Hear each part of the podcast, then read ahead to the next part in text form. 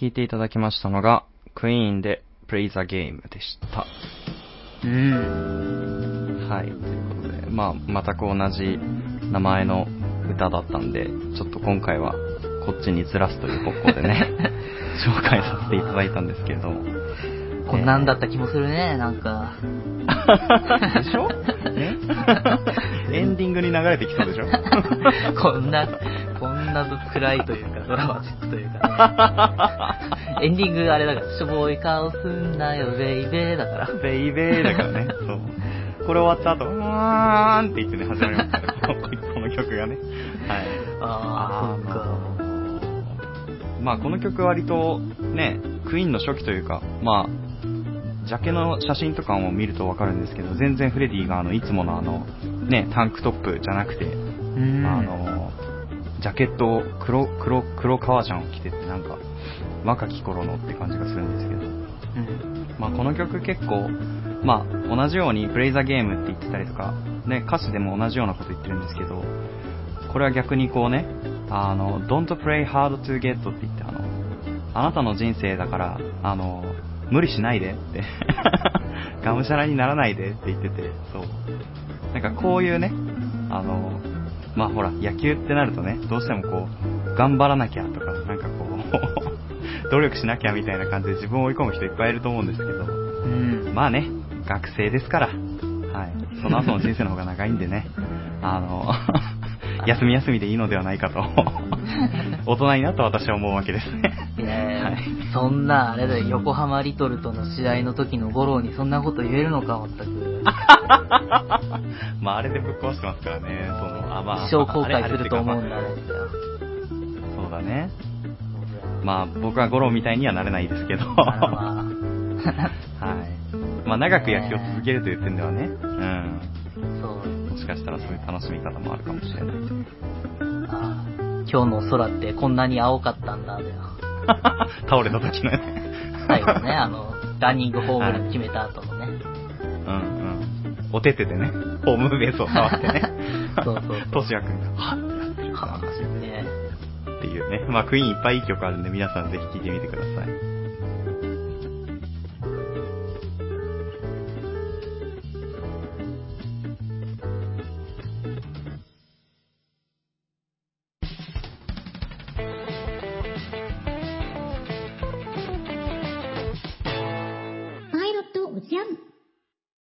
現代娯楽入門。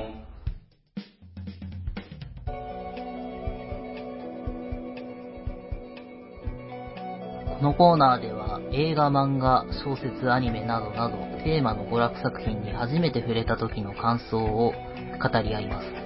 企画の性質上、作品のネタバレを含む場合がございますので、重要なネタバレのトークが始まる前に、これが流れます。注意。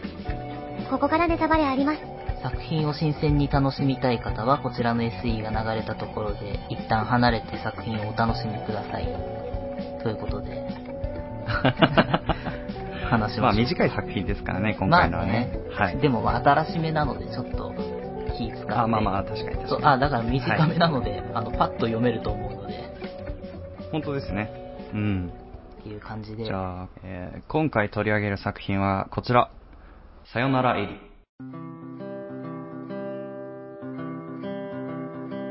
チェーンソーマン、ルックバックで知られる漫画家、藤本たつ樹が2022年4月11日に少年ジャンププラスで発表し、7月4日に単行本が発売されたさよならエリ。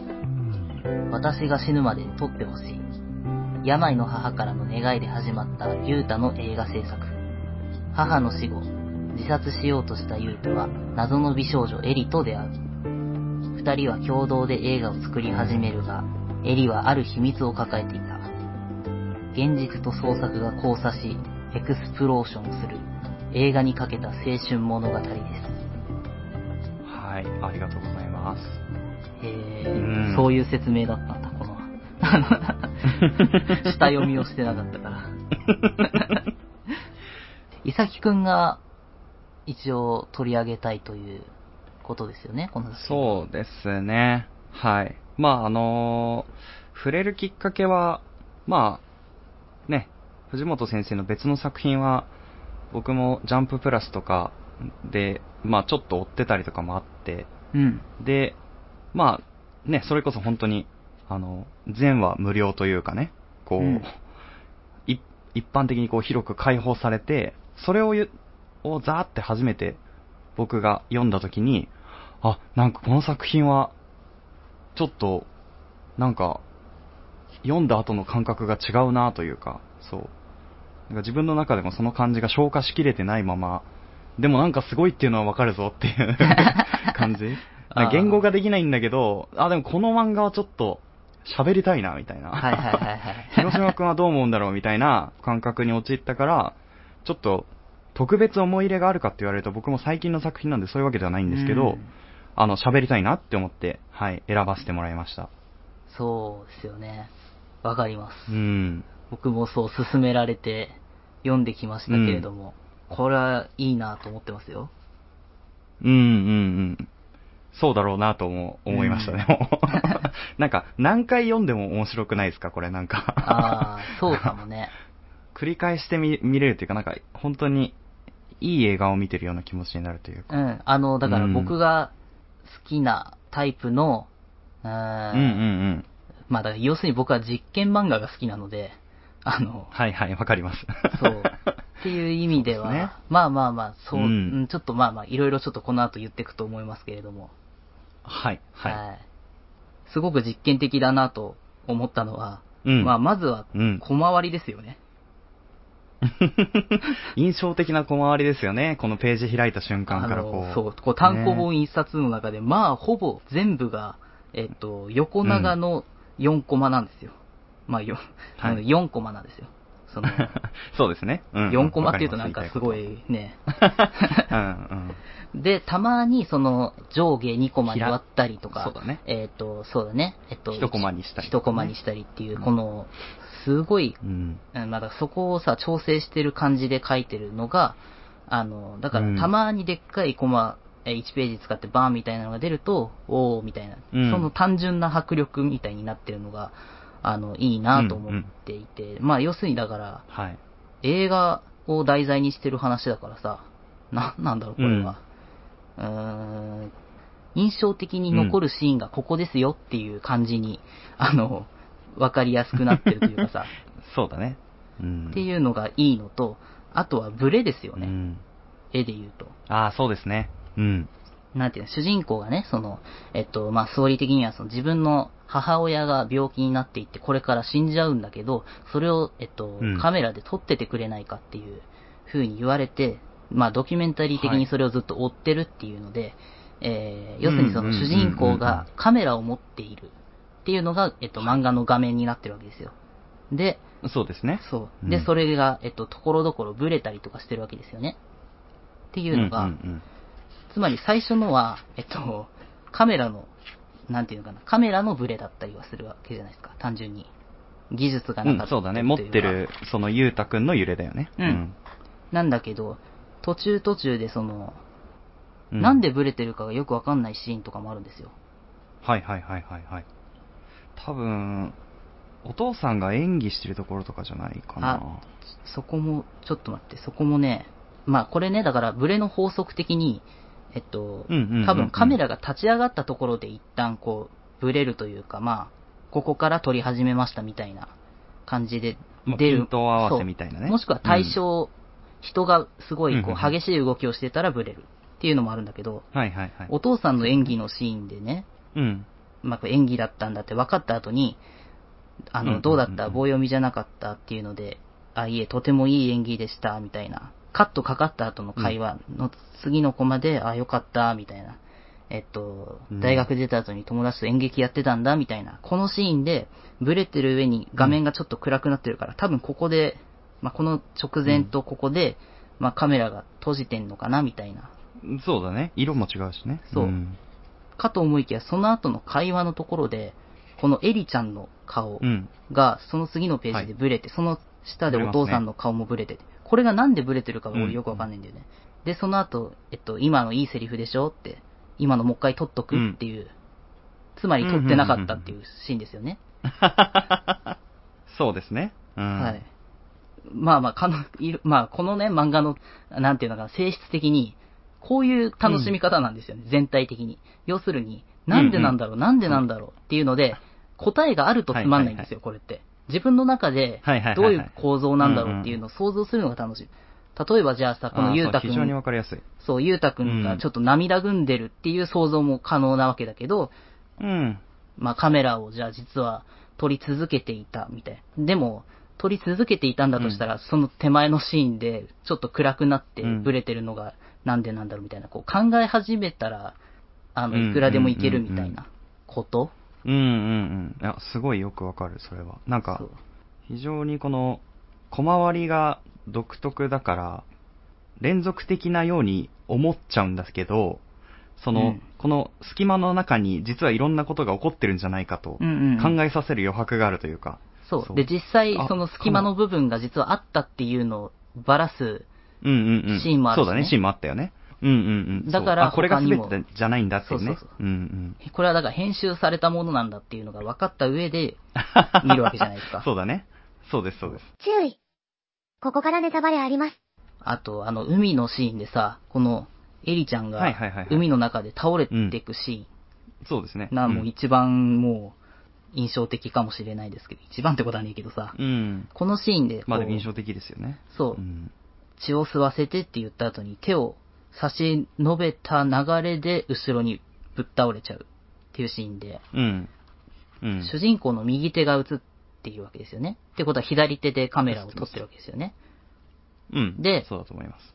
そのエリちゃんが倒れた後に、カメラ的にその海の中に沈んでいっちゃうというか倒れたうんエリちゃんを撮ってるのか、撮ってるんだと思う。多分ちょっとブレてるんだよ。そうだね。動きが、なんとなくありますよね。指先とか見てると、こう、ちょっとブレてるというかね。そうそうそう。っんていうことは、これがアクシデントなのか、物語的に結構なアクシデントとして書いてるんだけど、それはだから編集された状態のものを見てますからね。そうですね。そう。の上で、この、うんえっと、このアクシデントに対して、ずっと撮ってるっていう、でもそれはドキュメンタリーをずっと撮ってる人だから撮ってて不自然じゃないんだけど、そうだね。っていう感じ。だからこの倒れた後に、大丈夫か大丈夫みたいな。部分を完全に排除してるわけですよ、編集で。だからこれが本当のことなのかっていうのは、あの、ストーリー的に、この漫画のストーリー的にというか、あの、はいはいはいはい。えー、だから作中の、体調は崩してますからね。そう、作中の映画のストーリー的には本当にこういうことなんだけど、うん。はい。はい。だからどこまでがフィクションなのか、まあフィクションなんだけど、っていう、なんかこうややこしい。フィクションなんだけど、その、いわゆる、あの、だから、なんか、フェイクドキュメンタリーなのか、ドキュメンタリーなのかというか、なんかこう、そういう住み分けですよね。映画の中なんだけど、みたいなね。んそう、みたいなのが、うんなるほどね、と思って、たりとか。だからなるほど。今、広島くんに言ってもらって僕もなんとなく思ったんですけど、その、海に横たわるエリのコマあるじゃないですか。うん。その、ここは、ね、印象的にこの一枚絵になってるじゃないですか。こう寝込んでるところが。うん。これいわゆるその、ゆうたくんが右手で、あの、手を伸ばして左手でカメラを持ってたんだけど、縦向きにして、両手で撮ってるのかなとかって思ったりとか、なんかこう、いろんな解釈があー確かに。。画角的できに、ますよね確かにこの縦はありえないね。あの映像の持ち替えてんじゃないかなっていう、そう、その、いわゆるこれ、ね、この倒れるシーンを撮った後、ゆうたの手は本当は映っちゃいけないんだけど、右手が映っちゃってるんじゃないかなとか、持ち替えるときに、こう。ね、画角が上向いちゃってみたいあな。あー、そう。全然で、気づかなかった。で、今、広島君に言われて思いました。縦2コマの2コマ目がそうだね。そうそうそうそう。これ多分きっと空を、空っていうかね、こう、上横向きを縦向きにするときのね、感じだよね。ああ、なんか変だと思ったらそういうことか。完全にうん、俺、うん多分そうだと思う。なんか変なコマだなと思ってたんだけど。その視界が、こう、なんていうのこう上に向く感じっておかしいじゃないですか。だって、襟が倒れてるなら、上を向く必要はないですよね、ゆうたが。うんだから多分スマホを縦にしてるときに空が映っちゃって、っていうか手が映っちゃってるっていうか。そうだね。うん。まあそれも演出として入れてるのかもしれないですよね。こう、動動揺してる様子を、これで表したのかもしれないけど。うんだしてあの、もしこの、このアクシデントをちゃんと取らなきゃっていう意識が出て、うん。あの、だから手を、を差し伸べるシーンで手を取ろうとした流れでおあの、倒れた、どういうことだ、ちゃんと取らなきゃで右、利き手である右手に持ち替えたみたいな？わかんないけど、利き手が右か知らねえけどさ。いや、まあでもそうじゃない？うん。うん。それは大いにありそう。っ。ていう、まあまあで、そうね。いろんなことがね、想像できますね。うんそう。各シーンでいろんな想像ができるのが面白いのかな、みたいな。で、どれが本当かっていうのをうんうんうん、うん。言ったら多分これ冷めるんだと思う。すげえ寒い漫画になるんだと思う。そうだね。そうだね。うん。っていうのが、まあ全体的には大まかな、あの、感想としてはそんな感じ。めちゃくちゃいい感想だと思なのと、うんあと、この漫画の中で一番の悪が誰かっていうか、う。一番嫌なやつが誰かっていうのは分かりますか？伊崎くんは。分かりますかって、俺の中の感想としてね。いやいや、一番悪いのはどう考えてもお母さんじゃないですか？あら、うん。まあそうだね。僕はそう思いましたけどね。うん。確かに。ただ、お母さんは、やっぱりはい、自分が死ぬから、そのドキュメンタリーを撮ってほしいっていう、なんか覚悟があるじゃないですか。うーん、まあまあ、言いたいことはわかります。うんその、最後までそれに徹しようとする、ねそうそうそう。なんかこう、ストイックさがありますよね。そう。そういうのも、あそれで言うと確かに、なるほど、広島君の言いたいことはちょっと分かってきたぞ。うんじゃあ誰も、誰なのかってことだよね。そう。うんうんうん。その意思を邪魔したのは誰なそう、のかみ別にたいな。何の意思もなく、というか、何の覚悟もなく、うんただただ嫌なやつだなっていうのが俺の中で明確に一人というか、うん。いるんだけどさ。これはい。もしかしたら、伊崎くんはねそうごめんも、なんで分かってないのかね、いや、ピンときてない広島君のでしょうその意図が。ねうん。これ多分ね、伊崎くんが自分の立場がちょっと近いからというか、そっちの気持ちもわかるんだと思うんだけど、これはね、うん俺はね、映画の上映会が終わった後、次の順番で演奏するバンドの一番目立ってるやつ、MC というか、あーあの、ちょっと、茶化してるやつね。そう、映画、あなんか変な映画が、みたいなね。そう、あの映画ね、ドキュメンタリー映画でいい話かと思いきや、最後爆発落ちみたいなので、まあお母さんの死をね、ちょっとこう、おもちゃにしてじゃないけどさ、うんうんうんっていううん。風な感想を明確に抱かせたのは、こいつの、あの、なんかい意味わかんない、はいはいもう見せられてものを見せられれちまった。そう、あんなクソ映画見たわ後じゃ歌いにくいっすよ。マジで。っていこいつだよね。あ、なるほどね。こいつさ、別にな、まあ確かに確かに。この生徒の集団心理的に、あ、こっちに行っていいんだっていうのを明確に誘導したというかさ、指示したというかね。そう、んんんあの、戸惑ってる、ただただ戸惑ってた人も、あの、あの映画がすごくダメだったものなんだっていう風に、どう考えてもこいつが誘導してんだよね。なるほどね。っていうのが激ムカついてます、うんうん僕は。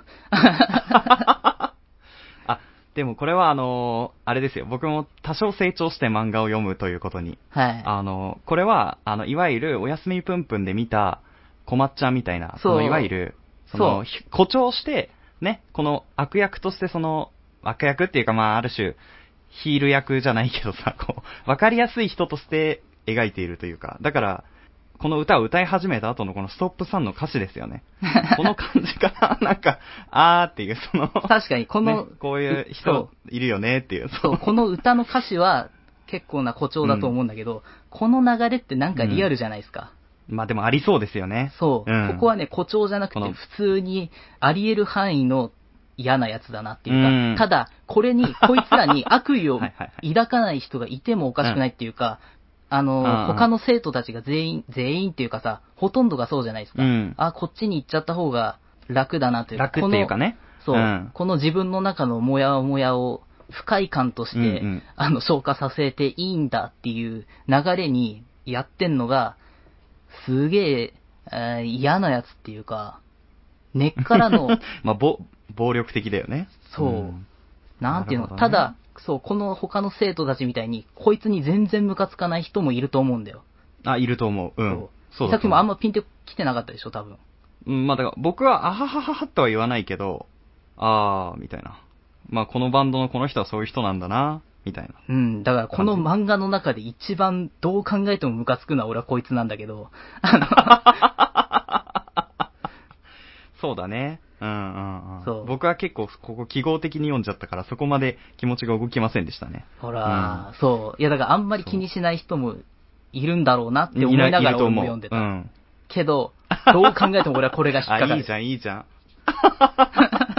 いやー、これすごいリアリティな、リアルな描写なんだね。そう、んで、その後の先生の説教もさ、ああなったから、まあまあまあよりちょっと強めに怒ってるみたいなことなんだよ。そうかもね、多数決取ったみたいなもんだもんね。だって、そうそうそう。みんながあれで笑ったから、あんな映画作ったらダメでしょうってみたいなね言えちゃうもんね。そううんちなみにこの先生の説教の画角は、あの、この段ボールのところにカメラを置いた感じの画角なん絶対だけど。そうだよね。そう。ただ、説教前にすいません、ちょっと置かしてもらっていいですかっていうのをやったのかな、どうなのかな、みたいな、この想像もちょっと面白いというかさ、うんうんうん説教前にっ確かに確かに。ていうのがね、うんうんうんうん。まあこの流れで。俺の中で一番、この野郎と思ったのはこのストーリーですね。うん。なるほどですね。この部分が僕はもう一番ムカついてますね。いや、これはでも、そう思う人も多いんじゃない？そう、ん。確実に悪気がない。悪気がないけど、ただ嫌なやつなんですよ、あのバンドのやつって。そうなんでね、こういうタイプってね、簡単そうにそういう風に言う言えたりするからね、こう、気持ちを考えずに。そうなんですすよね。だから俺は悪気がある人の方が信用できるっていうのは、まあなんとなくこう、昔から言ってますけど。あそうその悪、悪意のない悪みたいなことだもんね、そう、これはね。だからこういうとこですよね。確かに確かに。この、この想像力のなさというかね。そうそうそう。うかつさというかね。そうなんですよはいはいはいいや、わかりますわかります。っていううんね。うんうんうん。まあまあ、大まかにはそんな感じかな。あ、ありがとうございます。やっぱこれは広島くんに読んでもらって正解だったの。なんか、うん。すごく僕の言いたいことを言語化してくれた気がします。あいつがどう考えても一番罪深いっすわ。まあ、そうそう。そこはそんなに、そうだね。そ、そこまで膨らませなくてもと思思ったけど、まあでも確かにイラつくポイントの一つだよね。そうだね。ん。あとあれかな？最後の終わり方かな？あの、うんうんうんうんまあ、特集する上で、ここに触れないのは変だなって今思ったんだけど。まあまあまあまあ、確かに確かに。まあ、大人になっったね、主人公が、エリちゃんと再会するシーンで、この漫画の中の作中の映画の、えーうん設定的にうん吸血鬼っていうことにしたけど、まあそれはファンタジーとしてやったみたいなことだったんだけど、うん死んじゃって、うんで、そこから成長していって再会し、あの頃の姿のままで、えー再会してるみたいなシーンですよね。うんうん。そうですね。この再会からの、えっと、2ページ使っての、この頃より随分老けたねって急にエリちゃんが出てくるこのシーン。この画角。うん。これは、あの、主人公のカメラじゃないんですよね。そうですね。ただ、うん。無理ですね。そうんここからが普通の漫画みたいな画面というか、絵の動かし方になるわけですよ。うん固定じゃなくなそうだね、るわけですよ。そうだね。いろんなところから撮ってますよね。そううんっ。ていうことは、あの、この部分は本当のことなのかっていう意識が読者的になるんだけど、でも。そう、でもそんなファンタジーのことが本当のこととしてやっていいのどうなのって読み進めていくうちに、お別れをしての、急に爆発落ちっていう、あの、子供の頃撮ったあの映画と同じ落ちになるっていう。そうだね。ドゥーンっていうね。そう。っていうのは、だからこの大人の技術で映画を作ろうと思えば、この画角は別に撮れるというかさ、そうだね。できちゃうよってことだよね。高校生の頃のうん自主映画みたいな技術だったら絶対にできないけど、大人のうん。ことだったらできるし、爆発の、あの、うん、エフェクトもね。そう、もう違うんですよ。で、建物も破壊してるじゃないですか。だからこれが、だから本当のこと、でも本当のこととして読んでもいいんだけど、そうだね。本当のこととしても読んでもいいけど、まあ、これも一つの、そう、だからどう、まあそう、どう、ねどうとでも考えられるというか、その、うんうんうん、うん。っていう部分の、まあ 面白みはこういうところにもありますよね。そうだね。なんか、わかりやすいミスリードだなと思ったのは、ミスリードっていうかまあ別にないんだけど、あの、再開した見開きのページの次のページで、うん。びっくりしたゆうたがその自分の今まで撮ってたスマホを落としてるんですうんよね。うんうん。そう。これも、なんていうか、この漫画の、もうこれから、ここからは現実なんだなって、ちょっと一瞬思わされたというか、そうだね僕はね、2回目見返してるときに、あ、でももしかしたらこれ今のユータだとできるかもなって思って、そうそうそうそう。あ、じゃあ本当にこれはどこからが現実でどこからがその映画なのかっていうのはちょっともうわかんねえなってなりましたけど、でもわかんないのがいいな、みたいな。うん。だからこういうところもちょっとあの、実験漫画として面白いなって思ってる。うん。もうそれにつきますよね。なんか。いや、だからそう、どう考えても実験漫画ですよ、これは。うん。だから、あのこ、れが面白い。そう、んだから、普通に漫画読み慣れてない人が読んでどうかなって思ったけどね。うんうんうんうん。要するに変化球だからさ、あの、はいはい。そうですね。確かに確かに。そうだね。そう。んんんだから、どの程度これの、えーはいはいはい面白がれるんだろうっていうのは、まあ、俺もさ、別にさ、そんなにす、うん、自分の知識の中で喋ってるから、あれだけど、うんうんうんうん。まあ、少なからず僕は、うん、詳しいとは自分では言いませんけど、まあ、趣味として漫画を読みますから、ああ、なるほど、はい実験的だなっていう部分がいっぱいあるんだけど、普通の読者というか、うん。うん、が読んでどう思うんだろうっていうのは思った。ただ、伊崎くんも読んでる方の人だと思うから、あの、そうかもしんないね。んそう、その実験的な部分面白がって、伊崎くんは面白がってると思うんだよ。確実に。僕はかなり面白がれたので、多分提案したんだと思います、そうそう。そう。だからい、うん、普通の人が読んでどうかなっていうのは思った。あーまあまあまあ、確かにね。その実験という前提がわかんないもんね。そもそもけ、その、漫画の引き出そうそうそうしっていうか、経験値がなければ、な、なんだこれって思いながら進むだけだからね。そう。うん。なんか僕なんかは、どっちかっていうと映画とかが割と好きでいたり、いろいろ見たりしてるから、うん。なんか普段の漫画よりもその実験としてしっかり読めたというか、なんか、うん。あ、の、引っかかることなく読めたっていうか、うん。ラッキーだったなと思います。あの、動画編集とかも、うん。あの、ちょっとやった経験があったんで、その要は、美しいものだけを切り取ってその映像に残すっていうことは、もう日常茶飯事なんで、その、なんていうの？この隙間にいろんなことがあるんだろうなっていうのの想像がもう、膨らむ膨らむっていうか。僕、藤本達樹先生の漫画って僕、ルックバックしか読んだことなかったんですよ。うん。なるほど。チェーンソーマンは、とかファイヤーパンチは別にっていう感じだったんですね。だから読んだ、はいはいはい今週。全部。あ、もう他のやつを。うんあ。ただ、なるほど。ごめん。全部って嘘だ。あ、えっと、チェーンソーマンあ、まあが、でも触れたってことだね。チェーンソーマンはちょっと今まだ途中というか、あはいはいはい。はいまあバトル多いしね。そう、ちょっとね、今、ご正直ごめん、だれちゃった。ただ、あの、まあ、全部読むいや、と思うけど。気持ちはわかるよ。思うけど、んファイヤーンパンチの方が読みやすいよね、そう、多分ファイヤーパンチが面白い。たで、う ん面白いよね、ファイヤーパンチね。で、うん伊崎くん、ね、じゃあ伊崎くんがい、もしかしたら言いたかったことかもしれないけど、ファイヤーパンチの中でも映画っていうのはとてもでかい要素じゃないですか。うん。注意。そうですね。ここからまあ、ネタバレありますとある女の子がね、出てきて、そその、まあ、取ろうとするわけですよね。そうそう。で 死んだ後、うん人はどこに行くのって、映画館だよっていう話じゃないですか、あれって。そうですね。はい。で、えっと、その女の子と主人公が映画館のスクリーンで映画を見てるっていう。画面とかが出てくるから、おーみたいな、この、うんうんめっちゃ似てんじゃんっていう、が、なんか画面的に。そうなんだよね。うんうんうんうん。っていうね。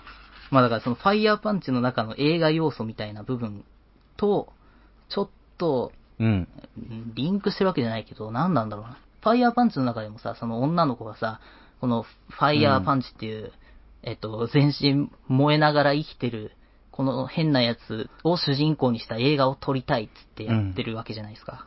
そうですね。うん。最初の頃。そう。みたいなさ、だからこうんの、映画のドキュメンタリー、うん撮影してる人たちの話みたいな 部分で、すげえ、あの、似てるというか、うんファイヤーパンチはめちゃくちゃ、あの、ファンタジーだから、読み味は別に似てないけど、設定がちょっと似てるなって思って。うん。そうね。うんうんうんうん。あと、ファイヤーパンチは、あの、めちゃくちゃ不滅のあなたへと読み味が似てました。これは別に関係ないですけど。あ、なるほどですね。うん。と、あと短編集が2冊出てて、これも読んだんですけど、えっと、うん17、なんていうの？これ17から21みたいなやつと、22から26みたいな。あ、あの数字のやつですか？そう、あの、はい。藤本達樹22から先生の。26。はい、あ年、これも読んだんだね。偉い。はい。うん。これはね、この中でもなんかあった気がするんだよな。えーっとね、えーあ、そっちはね、僕読んでないんで。あ、本当じゃつなぎで言うと、チェーンソーマンにもね、あの、マキマさんとデンジっていうね、このあ、じ超重要な人物二人で映画館に行くっていうシーンもあったりとか、結構藤本達樹先生の作品の中で映画館はね、多いんですよ、出てくる回数が。俺そこまで行ってないわ。ちょ、ちょっと、あ、ね、いや、いやまずいまずい。ネタバレしちゃった。まあまあまあまあ、そんな、あの、だか、な、喋ってる内容が大事だから、まあ。んまあそうそうそこは読んでからいにいいんだけどしていただいてって。感あーごめんごめん、今思い出したけど、全然ちょっと別の話だった。あの、えっと、はいはい22から26みたいな2個目の、2個目なのかな？まあ、うんあの短編集の一番最後の、妹の姉っていう話の中で、美術学校の話があるんですけれども、うんうんうんこれがめちゃくちゃルックバックと繋がってるというか、あの、じええー、そうなんだ。設定的に、うん、設定的にちょっと似てるなって思った。から、えー、このさよならエリには関係なかったっすわ。あ、でもそのね、近しいものがあるといううか。ん、まあ、あの、うんだ普通に考えてこの短編集っていうのはさ、後の連載と設定が似てることが普通漫画としては、そういうのが多いので、あるよね普通のことなんだけど。とかね。あと、まあ、ファイヤーパンチに繋がってそうな話と、チェーンソーマンに繋がってそうな話も、この辺の短編集ではありますよ。おー、あ、これは、じゃあ僕、この後買ってみようかな。うん、うん。あの、いいですねどう考えても、チェーンソーマンのあの、あの女みたいなやつが、みたいな、見た目のやつが、あれっぽい感じの、あね。はい。っていうはい。話もあるしっていうので。うん、まあまあ、ださよならエリに関しては、何と一番似てるっうん。て、あの、まあ、ファイヤーパンチの映画化に要素かなって思ったのかな。そうだね。ううん。。で、あれのファンタジーな部分をそぎ落とすというかね。そうね、んそっちを広げるんじゃなくて、みたいな部分で、ファンタジーかどうかを明確にしないっていうアプローチの、そっちのアプローチで描いてるから、藤本タツキ先生の作家性的にも新しい実験だなっていうか、あの、あ、まあ、あの、うんうんうんうんこの辺を全部読んで、この人は毎回、まあ、連載は2個か？で、この、えっ、と、中編というか、この一冊の、一冊で完結する漫画が2個あっはいて、みたいな。まあ、全部アプローチが違うから、あ確かに面白いなとは思った。うんうんうん。あの、作家性が面白い人だなと思った。うん、そうそうそうそう。だから、そうだね。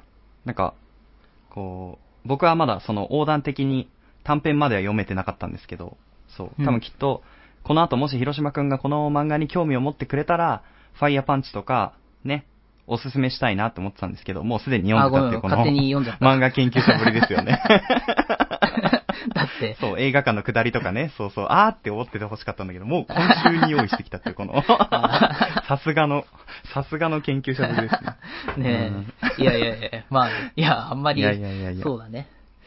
いやー、でも短編の中でまだこういうのもやりたいのかなっていうのはね、あるけど。あ、あった？うん。えーただまあ、だこれからの連載につながったら面白いなと思うけどさ。うんうん。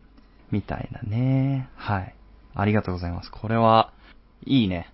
こあう、やっぱこういう、こういう風にこう、漫画が得意なね、広島くんにこういろいろ、僕のななんだこれはっていうところね、い いやいや、言ってもらえたのは確かに助かりましたね。なんか、そうだねじゃあ、まあなんかその、エリが言ってたセリフの中で、まあうんこの漫画を象徴するような一言があって、それがその、ユータが最初に作った、まあ映画、お母さんが亡くなるまでの映画うん。の感想で、あの、どこまでが事実か創作かわからない点も私にはいい混乱だったって言ってたんですけど、もうこれに尽きるかなって感じですよね。そうだねの、なんか、現実と虚構の中でこう、行ったり来たりしてるんだけど、まあ、どこが現実でどこが虚構かみたいなことは正直この作品の中でそんなに大事なことじゃないっていうか、うん。あ、わかるそれによっ。て心が、心が動くかみたいな、なんかこう、それによってこうか、どう自分が感じたかみたいなことの方がよっぽど重要というか、う。うんん。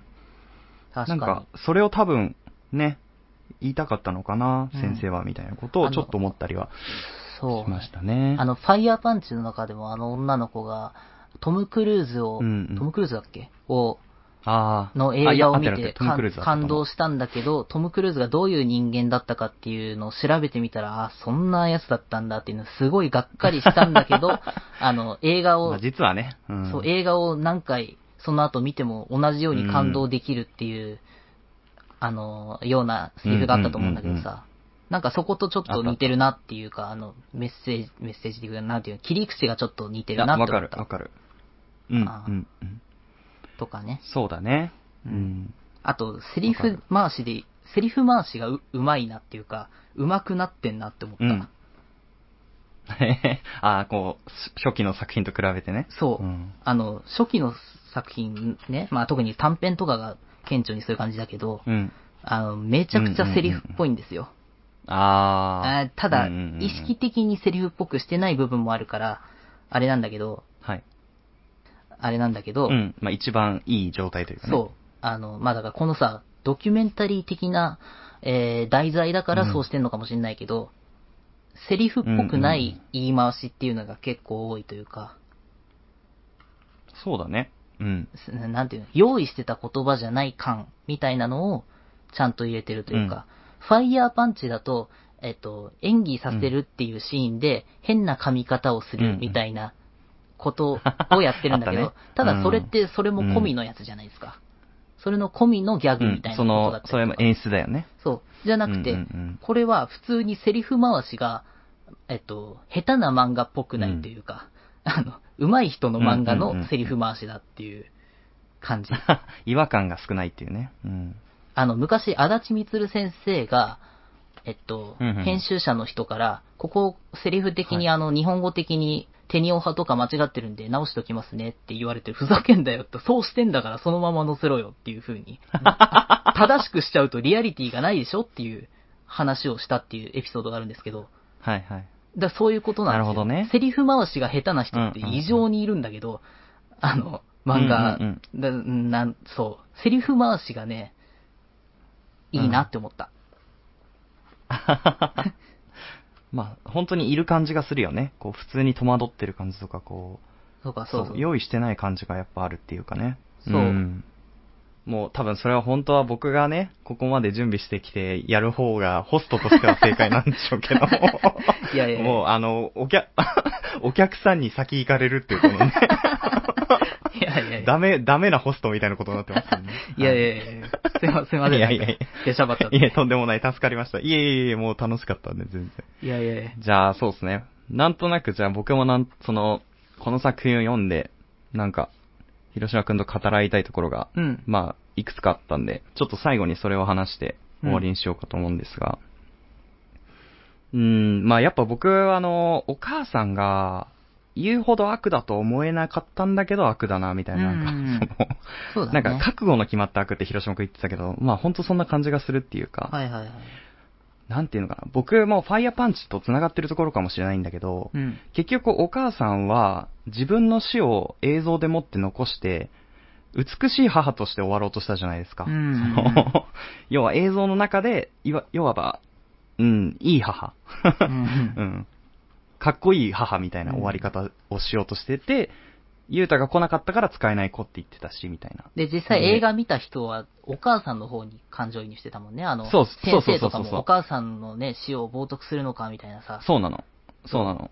いい人としてお母さんがね、みんなに受け入れられてたじゃないですか。、ねあの同級生の女の子とかもね、私もこの間お母さんが死んだのみたいな。だから皮肉だなと思うのは、母親は自分をいい母として見せたいっていう意図があったから演技が上手いんですよね。カメラを向けられた時に。うんうんで、も、ゆうたは撮影者だから演技の練習をしてないから、うん。出てくる言動がかなりいつもと同じというか、うんうんうんまあそれはエリも言ってたんですけど、そこが、なんていうのかな、わかりやすい対比というか、その母親は常によく見せようとしてるというか、そう。そうね。ゆうたは別にそうじゃないっていうのがなんかこう、演技でわかるっていうのが面白いっていうか、カメラを通してわかるのが面白いなと思いました。でも、結局その広島くんの言うように、お母さんに感情移入する人が、あの体育館の中でほとんどだったわけですよね。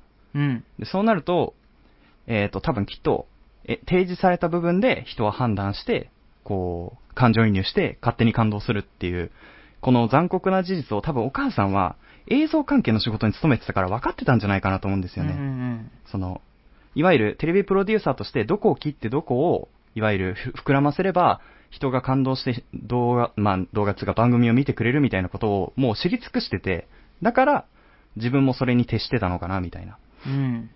っていうのが面白いっていうか、まあお母さんもお母さんで仕事を通してそういう人間になったんだなみたいなのがちょっと感じられるなと思って、そうだね。うまいなと思いました。はいはいはい。はい。その、すごい理屈づけてというか、その、お母さんの、あの、体調が悪くなってない時も考えられるというか、そのうんう、んバリバリで仕事してた時の感じも、すごい想像できるなっていう確かにね。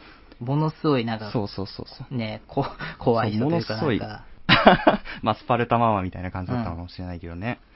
そうだね。で、まあ、お、お父さんがその後にね、あの、お母さんが亡くなった時の映像を実は撮ってるって話して、はい。まあ、あの、お父さんも黙認してたっていうことを告白するシーンがあったんですけど、はいはいはい。そこで、まあ、ゆうたは人をね、どんな風に思い出すか自分で決められるっていうのはすごいことなんだよっていう、まあ、すごい本心に近いことをお父さんが言ってくれたところがあって、それを、まあ、ある種お母さんのターンでは、あの、その裏の側面を見せたというか、うん。その、綺麗に切り取れるということは、つまり、こういう風に大衆に思わせることもできますよっていう例をお母さんでやったのかな、みたいな。そう。うん。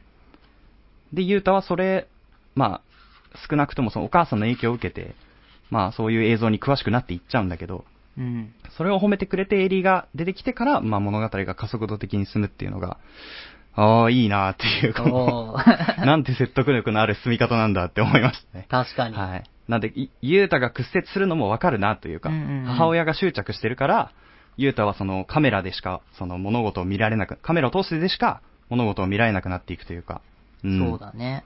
そこの納得感がね、すごいありましたね。今、伊崎くんに言われて、セリフ回しの部分で最初のお母さんの演技振り返ってみたら、やっぱお母さんのセリフはね、用意してる言葉っぽいもん。わかる。私を撮ってほしいのとかね。お母さうん病気で死んじゃうかもしれないでしょ、そのことゆうたはどう思う？これは台本だよ。そうだね、ううんん。用意して言ってる感じがするよね。そうんですよ動画ならお母さんの声も動きも見返せるから、そうすればお母さんいなくなっても思い出せるでしょ？撮ってくれる？っていう。これは日本語的にとても正しいから、あの、うん用意してる感がなんか構成してね。そうそうそう。あの、まあ、僕がずっと思ってたことは、やっぱカメラ回し続けてて、いつもと同じなわけがねえだろっていうのはやっぱあって、うんうんうんここを納得して読めたっていうのがでかかったですね。で、まあ僕とか広島くんとかもそうだけど、やっぱラジオを撮ってる時やっぱいつもの自分とちょっと違うじゃないですか。その、うん。ね、もうか、だいぶ意識しないようにはなったけど、やっぱマイク、ね、ね の目の前で喋ってるからさ、まあまあ、いつもとは全然違うっていうか、そうそう、よよく喋るようになってるし、よくリアクションするようになってるし、みたいな。で、母親と、ね、まあ、主に被写体になったのは母親とエリーなんですけど、うん。まあ、お母さんが演技上手な理由っていうのはさっき話したように、その、いい母を演じたいっていうところと、映像関係に携わってたから、撮られることを意識できる人間っていうね。で、広島くんが言ってたように、多分台本も用意してたんでしょ まあまあまあう。まあだから、その、まあ、説得力のある演技がうん できたんだと思うんですよね。そう。で、エリに関しては、まあ、これはね、ファンタジーっていうか、どういう解釈をしたか、ところで、あの、分かれると思うんですけど、うん。僕が演技が板についてる理由っていうのは、まあ大前提として映画好きで自分をどう見せたらどう見えるかというか、美しくなるかみたいなのをちゃんと映画からインプットしてるからっていうのが一個あると思うんですけど、うん。まあもう一個ぶっ飛び、ぶっ飛びで話すなら、マドカマギカのマドカパターンかなとちょっと思いましたね。その、吸血鬼で何回もうん同じせような生活を繰り返してるから、その人よりも、その、どう見られたらどうなるっていうことに、すごい、こう、長けてるというか、もう、単純に回数が違うみたいな。まあ、うんあのーだったりするのかなとかって。そうだね。それ、だから吸血鬼方向で考えるとしたら、どう考えても嘘つく回数が多い人生だろうしね、それだと。うん、そうなんですようん。だって隠さなきゃいけないですもんね、それをね。うん。っていうのは、だ嘘、演技がうまい、えー、その、説得力にはなるかなと思ったね。そうそうそう。そうなんですよ。だからもうこの二人が役者としてもうすごい出来上がってるんで、うん。まあ映画、映画っていうかね、こうスクリーン越しで見てる我々は別にそれに何にも違和感を感じないというか。うん。で、ある種、ゆうたと、ゆうたは、まあ、いつも通り、その演技がうまい、うまいわけではないんだけど、うんまあ、いつものゆうたの言動を取ってるじゃないですか。うん。で、ここはミソだなと思うのが、お父さんがカメラを向けられてるのにいつも通りなとこなんですよ。で、エリとの演技の時はコテコテの演技やってたじゃないですか。うんうんなんかこう、うん明らかにカメラを意識して演技してる時のカットと、日常でカメラを回してる時のカットのお父さんのオンとオフがはっきりしてるんですけど、うん。うん。これは、ある種、その、ゆうたが家で常にカメラを回してたってことの裏返しというか、うん。うん。だそれが日常にに溶け込んでるからお父さんも普通の生活の時はもうカメラ向けられても何にもっていう、うん。その、なんていうんですかね、説得力。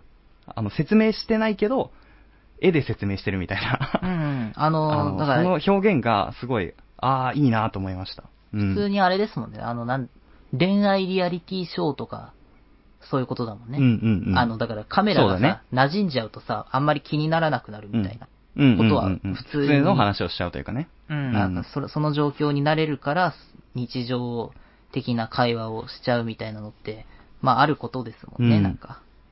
なんかその感じがすごいいいなと思いました。こう、わかる人、わかる人にはわかるというか、まあみんなわかるように先生はうまくこう絵で持ってうん。伝えてくれてるんだな、みたいな。説明しすぎないけど、みたいな。うんそう。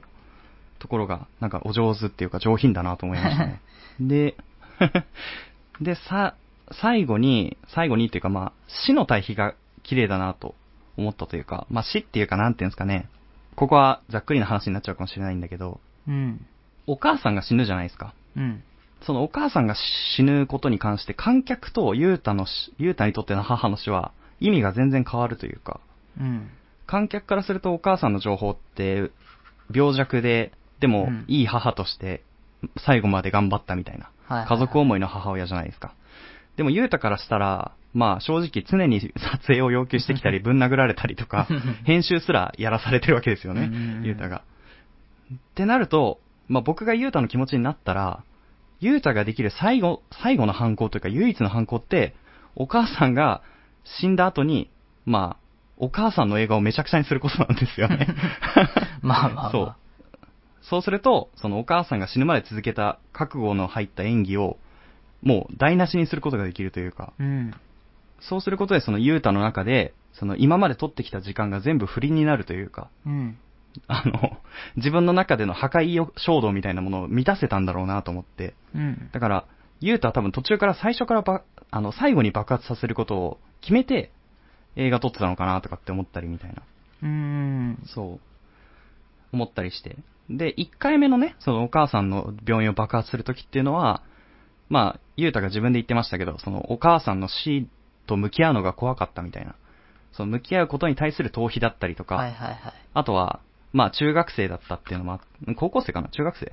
うん、学生だったっていうのもあって、あの、単純な爆発の面白さみたいな、なんていうの？こう、まあまあまあ。チュドーンみたいなのが面白いみたいなのもあるだろうし、あとはまあその僕の言った言い方で言えば母への復讐だったのかもしれないなと思ったんですが、2回目のエリとのお別れの爆発は、うん。もうあれはなんていうのかな、もうすごい映画的だなというか、映画をただ一人褒めてくれたエリへの鼻向けというかね、うんうん。こう、お別れの、まあ儀式みたいな感じじゃないですか。うん。あれで繋がったわけだし、で、爆発で終わるっていうこの映画的な手法うんうんだし、あとはユータ自身が、まあ広島君も言ってくれましたけど、その技術が進歩してて、爆発のレベルも上がってて、そのユータが映画にかけてきた時間を、あの、絵でもって説明してるというか、う。うんん。で、まあ最後は、そうですね、彼女との思い出とか、彼女と、まあもしかしたら彼女が本当にいるかどうかわかりませんけど、彼女がもしいた場合は、彼女にこれからも映画を通して自分のことを思い出してもらえるみたいうんな、喜びだったりとか。まあ、あとは映画を単純に撮っていいんだみたいな、こう、活力みたいなものがね、うん。その、エリに会う前は自殺しようとしてたわけですから、そうですね。その道具をね、もう全然持たずに外に出てってるわけですから、ある種その再出発の儀式というか、うん。そうバージョン2みたいな感じの爆破だったから、うんうん。なんかね、これはあのなんていい終わり方なんだろうというか。そう。あとはまあやっぱ内容が結構、なんていうんですか、攻めてるというか実験的だから、真面目な話をしてるときってなんかちょっとふざけたくなるじゃないですか。なんかこう、うんうんそんなに真剣に聞かれてもみたいな。ラジオとかも喋ってる時もそうなんですけど、なんかなんちゃってみたいなこと言いたくなりませんか？なんか まあまあ実はそんなこことないんだけどね、みたいな、そう。なんかちょっとこう、最後に、濁して終わりたいというか、そう。だからそれをちょっとこのあの爆破のシーンでこう気持ちよく終わらせたというか、なんか適度なおじゃん感とおふざけ感と、あ。うん。でも、なんか一末の清涼感もあるみたいな感じで、あ、これはいい漫画だなと。あの、実験を楽しめた側だ、なのかなとかって思いましたね。うんそうだね。まこれあの、死の対比みたいな話言ってたけどさ、それで言うと、明らかにこれは死じゃなきゃダメだったかなっていうか、いや、いいんだけあ、ど。いいんだけどって思ってるのがあるんだけど、俺。はいはいはい。あ、なんだろこれ大人になったゆうたの家族が、えっと事故で死んじゃう。あ確かにね、確かにね。そう。はいこれ、はいはいはいあの確かに。そう。あの、だからなんていうのお母さん死んで、エリ死んで、の感じで、えっと、うんその情報としてこれが出てくるからさ、はいはいはいはい。あの、なんか、ななんだろうな、死にすぎてんなっていうか、あの、なんていうの、うんうんうんここ死じゃなくても、なんかその、なんていうまあ、のかな、重事故で重い怪我を負ったとかね。なんか、そう、そういうのでもよかとったかもね。うん。うん。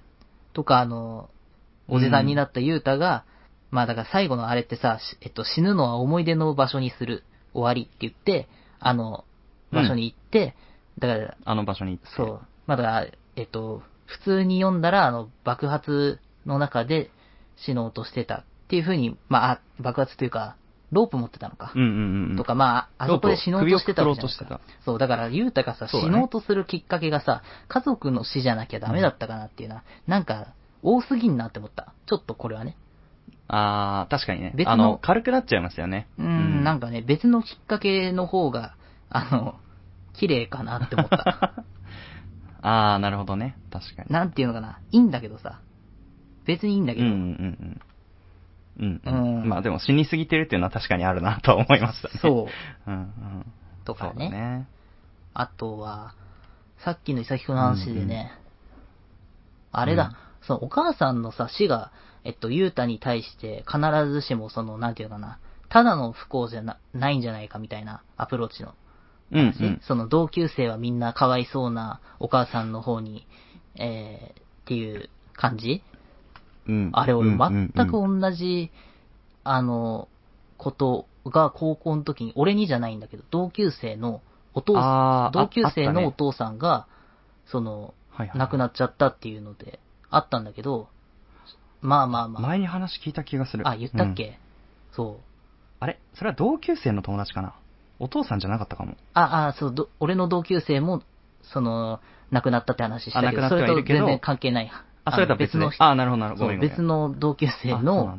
そう、お父さんが急に亡くなっちゃってっていうので、で、しばらく学校ちょっと休んで、久々に登校してきた時に、なんか、クラスみんみんなが、こう、大丈夫だった？みたいな、ちょっとこう、なんで、しんみりムードみたいなことだったんだけど、まあ、その人んちの事情だからあんまり言うのもあれだけど、正直その、お父さんが、ちょっとっていうのを、まあ、仲いい人は知っていたからさ、なるほどね。そうか、ちょっとも、そ問題があったというかね。うん。そう。だから、僕、なんか、仲良かったし、あの、なんていうのかな。で、そ なんで、人間性的にさ、大丈夫？とかって言われるのがさ、どう考えても嫌だろうなっていうのは、あの、わかるしさ。まあねそうだね。触れないっていう選択肢もあるよね。うん。売れない、そう。だから、普通にうんいつも通りやってたら、ものすげうんうんうんえヒステリックな女が急に切れ始めたっていうのがあったなっていうのを思い出した。あの、不謹慎でしょ、うんみたいなことで。うんあ あ。そだから優しさの形がそれしかないって思ってたんだろうね、その時はね。そうそうそううん。優しさっていうかなんかこう、うん。触れ方がね。う。ううん。っていうのが、あの、なんていうかな、あの、うんバンドマンのさ、MC に、あの、委ねちゃう系 生徒の人たちはいはいを見はいはいて思い出した。うん。なるほど。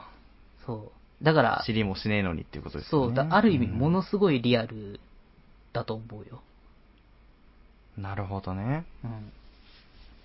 まあ、これは広島くんの実体験もありきで余計にこう、うん。そんなことがあったら確かに僕も、うん、このシーンは、うんってな、もっとなってたね。うん いや、まあまあ、そうだね。っていうか、わかんない。うんうん俺はもう、めちゃくちゃムカつくね、この。わかんない。俺、だから、伊崎くんがさ、その、高校の頃さ、こはいはいはいその、バンドのね、あれだからさ、うん。あいや、まあ、こんな感じじゃないですよ、僕は、さすがにね。いやまあわのわかるんだけど基本的に、そう。はいはいはいただまあ、なんていう、立まあでも、場的にイエーイ似てるから。側だったっていうのはね。そう、立場的に似てるから、そうね嫌いって言いにくいだろうなっていうのは思ってたの、俺は。うん、そうだね。自分の中にゼロではないというかね。うん、ちょっとはある要素だと思いますね。うん。そうだね。その、まあ、要は、一時の盛り上げのために、まあ、他をいじるみたいなことは、そうそうそう。まあ、ちょっとあんま覚えてないですけど、やってる人もいたと思うし、僕ももしかしたらやってたかもしれないから、そういうのはね。うん。まあまあ、わかんない。身内ネタみたいなね。そうだねんまあ、僕も覚えてないです。俺はそれは知らないから。あ、まあ、ありがちな、ありがちな、うんありがちな話ですよそう、だからありがちだから、ありがちなうん。デリカシーのなさだな、いじみたいな。りというかね。そう。っていうのがね、あの、そうだね。ここはもうすぐ思うんだけどさ確かに。うんうん。っっていうので、あなるほど、ーなんか言いたいことあったかな、他に。なんか、もう一週間も経つと忘れちゃうんだよね。そうだね。ねまあ、ちょっと疑問とかはね、僕もまだ残ってはいるんですけどえ。、うん。この作品、ね、まあ一言で言うとって、あの、さよなら、さよならっていうか、エリがね、うん言ってて、そのハリウッドで言ったら、映画を一言で言えるようにしとけみたいなこと言って、うんうんうん。これハリウッドの手法だよみたいなシーンがあったから言うけど、なんか、作品を肯定してくれる味方が一人いれば、あの、うん生きていけるよねっていうか、やっていけるよねって感じかな。僕はね。うん。ただ、そう、俺、そこもね、実はちょっと、あれなんだけど、本当にエリ一人になるかなっていう肯定してくれるのが。これ面白がる人いて、全然別に不思議じゃないと思った。そうだね。そううん。引き込まれるよね、普通にね。あの、そう、高校生の頃の、あの、あのー、ななんつうんだっけ、こいつ。ゆうたくん？だっけ？ゆうた。そううん。の、あの映画をさ、ああいううん。やつをさ、高校生とかって面白がりがちじゃない？どっちかっていうと。うん。わかる、わかる。あの、喜ぶ人もいるだろうなと思う。そうそうそうんだからさ、なんて言うんだろうな。この同級生全員から反感買ってるってわけじゃない気がするんだよね、なんか。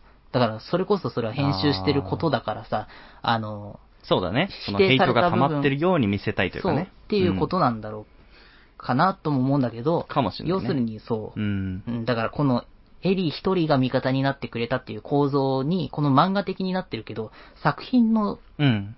うん、見え方的に、本当にそうかなっうんうんていうね。要うん。するになるほどね。うん。だそういう編集も入って隠れファンがいるんじゃないかと。と。うん、な、そう、別にあれ面白がって、不思議じゃないと思うよ。うんああいうのって。わかんないけど。うんうんうんうん。だからあれで同級生全員がひどいよみたいなお母さんの、その死をどね、冒涜してって全員言ってるんだとしたら、あの、うん。何それっていうか、なんていうのかな。まあ多様性に欠けてるよね、それはね。ちうんょっとそんなわけねえだろってそいう。そうそう。その方が不自然だよ。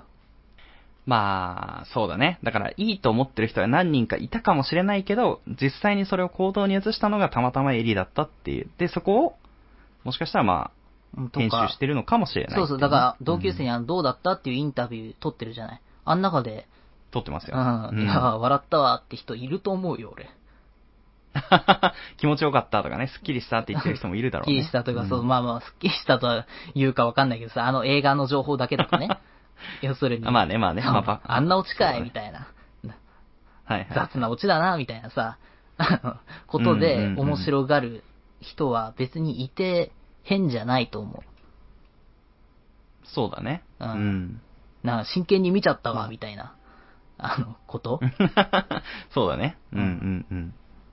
とかね。だからそういう編集も入ってんじゃないかなっていう可能性が残ってるのが面白いかうなんなんていうふうには思ったね。うーん。まあだから、ねそういうことですよ。だから、いろんなシーンにこういう可能性があるんじゃないか、こういう可能性があるんじゃないかみたいな、その、うん。ことを読者が想像できるのが面白いっていうのがこの作品の全体の読み味だと思そうだね。うう。うん。まあ、どこで心が動くかみたいなことが、うんの方が重要というかね。そうだねんだ俺は、あの、あの、バンドマンのあの MC に一番心が動いてるから。下げんなよ雑だな、お前は、みたいな。お前みたいなやついたわ、みたいな。そうだよね。そらそうだよね。しかもそういう人たちって声でかいからね。そう。あーみんな流されちゃうんだよね、それにね。みたいなね。とか。まあまあまあ。ねだから総合的にものすごく、僕はうん。好きでしたよ。あの、藤本先生の、あのね、チェーンソーマンを、ちょっとまだ途中なのであれですけど、あの、はいはいはい。いえいえいえ、十分だと思います。ここまで読んでくれたらもう、いいんじゃないでしょうか。もう、そう、ねまあまあ、もう一番面白いと思いましたよ。中、一番その中で。あ、よかったです。じゃあ、ここで取り扱った回がありましたね。はい。ありがとうございます。じゃあ、そんな感じで、いっぱい喋りましたけど、ね、まあ、今回のね、現代娯楽入門はこれで、これまでということで。はい以上、さよならエリ入門でした。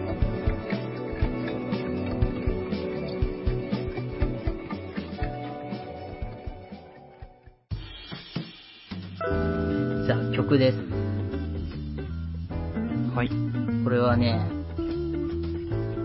さよならエリーを、一番最初じゃないんだけど、何回か読んでた中で、あの、普通になんか音楽聴きながらさ、うんなんか、あの、ランダムで聴きながら読んでた時に、これ聞こえてきて、うわ、エモーと思って、なんかあの、雰囲気的に、えーなんだろう。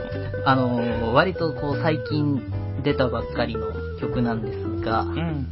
そう、うわーみたいな、なんか別に歌詞とかあんまり調べてないけど、読みながらの俺の、俺の中でね、そのたまたまこれが聞こえてきた時、うわーってなった曲です。矢島 X で、コロニーの夜に。